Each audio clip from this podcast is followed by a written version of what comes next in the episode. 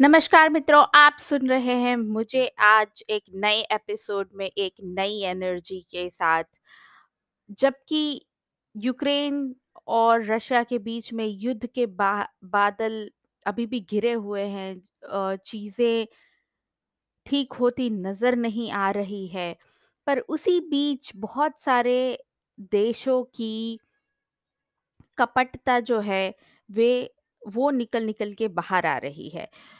देश जब ऐसे माहौल बन जाते हैं, जब वॉर जैसे माहौल हो जाते हैं, जहाँ इंसान को इंसान की ज़रूरत पड़ जाती है और वही असली वक़्त हो जाता है जहाँ पे हम पता कर सकेंगे कि किसी का रवैया हमारी ओर क्या रहेगा। अ, वैसे ही मैं आपको फिर एक और बार याद दिला दूँ कि 60% भारतीयों को यूक्रेन से सुरक्षित निकाल लिया गया है, जिसमें से 30% भारतीय भारत वापस आ चुके हैं, 30% हैं जो बा बाजू आस-पास के यूरोपियन देश में शरण ले रहे हैं। कल जब ये न्यूज़ आई कि खार्किव पर रशिया हमला करने वाला है, तब रशिया ने पहले ही भारत को सूचित कर दिया था कि सभी भारतीयों को खार्किव से निकाल लिया जाए। खार्किव एक बहुत बड़ा सिटी है, जहाँ पे करीबन 4000 से ज़्यादा भारतीय फंसे हुए थे।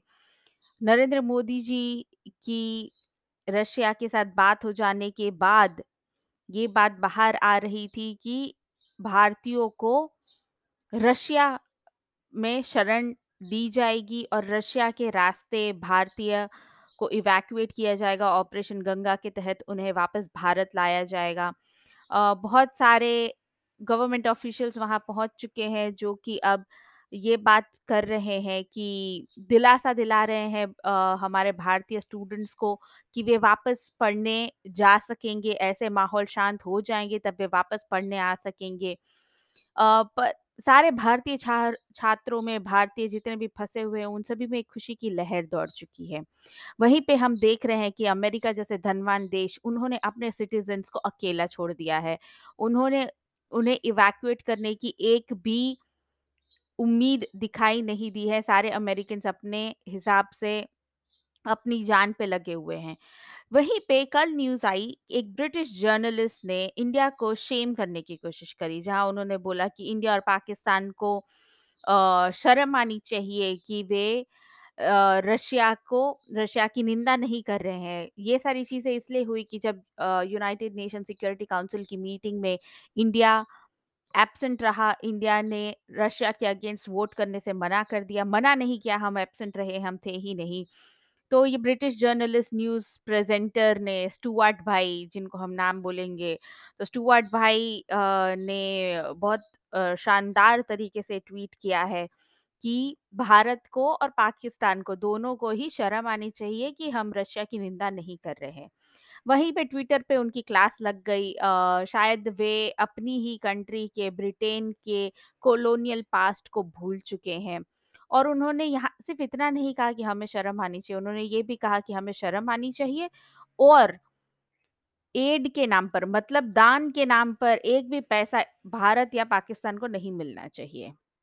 तो ट्विटर पे उनकी क्लास लगा दी गई है और उसमें बात सामने आ रही है कि वे कोई दान नहीं दे रहे थे हमें, जो सालों तक 200 साल तक हमारा खून चूस के हमारी चीज़ें लूट कर ले गए हैं अपने देश, बस उसी का मुआवज़ा दे रहे थे वो जो 2001 में होते-होते ख़त्म हुआ है। और वो भी भारत ने अपनी इज़्ज़त रखी है कि जितना 200 सालों में लूटा है उतना नहीं मांगा था। अगर उतना वे सूद समेत मांगते तो शायद उनकी कंट्री का जीडीपी कुछ परसेंट नीचे आ जाता। और वहीं ब्रिटिश म्यूज़ियम की बात हो रही है जहाँ पे जितनी भी कॉलोनीज़ उनकी बनी, वहाँ से लूट-लूट के जितना सामान ले जा सके, वो सारा अब आज अपने म्यूज़ियम में उन्होंने चिपका दिया है। मुंबई का जो चोर बाज़ार है, वो थोड़ा-सा थ्रिफ्ट स्टोर हो जाता है और जो वो वॉर म्यूज़ियम है, वो एक थ्री गैलरी की तरह है। तो इसलिए स्टुअर्ट भाई से हम निवेदन करेंगे कि अ, स्टुअर्ट भाई जब आप जब अपने घर पत्थर के जब अपने घर कांच के हो तो दूसरों के घर पे पत्थर नहीं मारते। आज आपको कुछ इंडियंस ने ही अच्छी-सी क्लास ले ली है, आप वहाँ से थोड़ा-सा संदेश सीखिए और दूसरी बार अ, कुछ भी ऐसा बोलने से पहले आप दो बार अपनी इंग्लिश चेक कर लीजिएगा। उसी के साथ मैं आपसे विदा लूँगी धन्यवाद।